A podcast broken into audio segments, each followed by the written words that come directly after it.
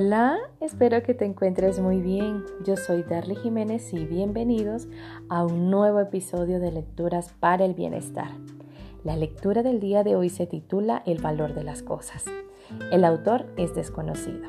Dice así, Maestro, vengo porque me siento tan poca cosa que no tengo fuerzas para hacer nada. Me dicen que no sirvo, que no hago nada bien, que soy torpe y bastante tonto. ¿Cómo puedo mejorar? ¿Qué puedo hacer para que me valoren más? El maestro, sin mirarlo, le dijo, Cuánto lo siento, muchacho, no puedo ayudarte.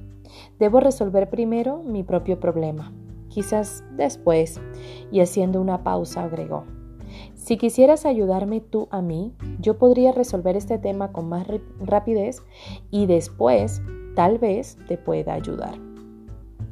Encantado, maestro, titubeó el joven, pero sintió que otra vez desvalorizado y sus necesidades eran postergadas. Bien, asintió el maestro.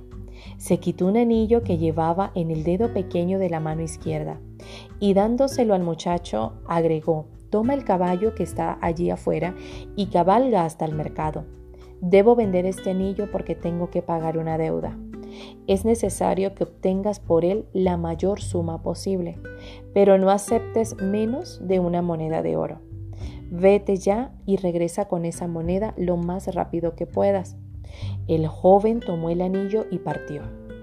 Apenas llegó, empezó a ofrecer el anillo a los mercaderes.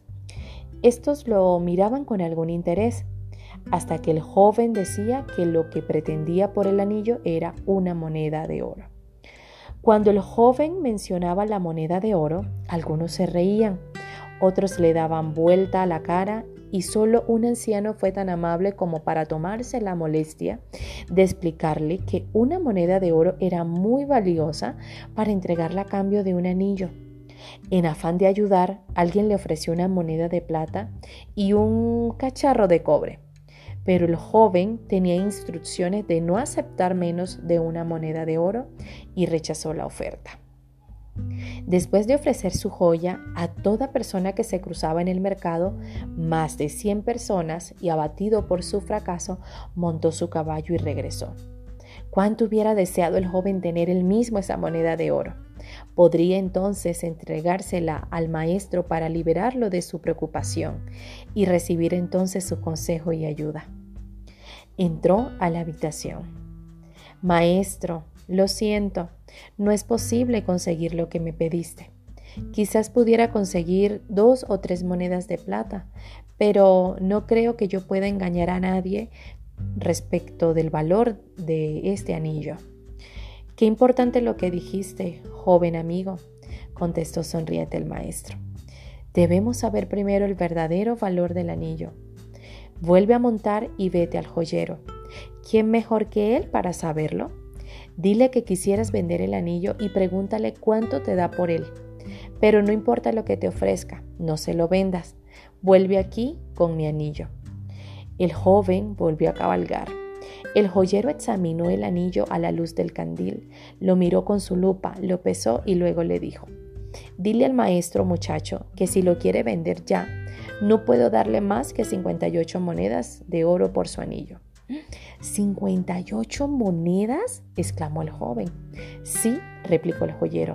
Yo sé que con tiempo podríamos obtener por él cerca de 70 monedas, pero no sé si la, si la venta es urgente.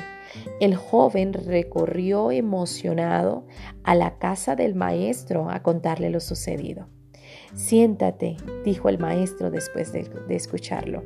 Tú eres como este anillo, una joya valiosa y única, y como tal solo puede evaluarte verdaderamente un experto. ¿Qué haces por la vida pretendiendo que cualquiera descubra tu verdadero valor? Y diciendo esto, volvió a ponerse el anillo en el dedo pequeño de su mano izquierda. ¿Y tú? ¿Te sabes valorar o permites que la opinión de la gente influya en cómo te valoras y en el nivel de tu autoestima? Recuerda, escribe tus aprendizajes y lo más importante, colócalos en práctica. Un abrazo, hasta una próxima.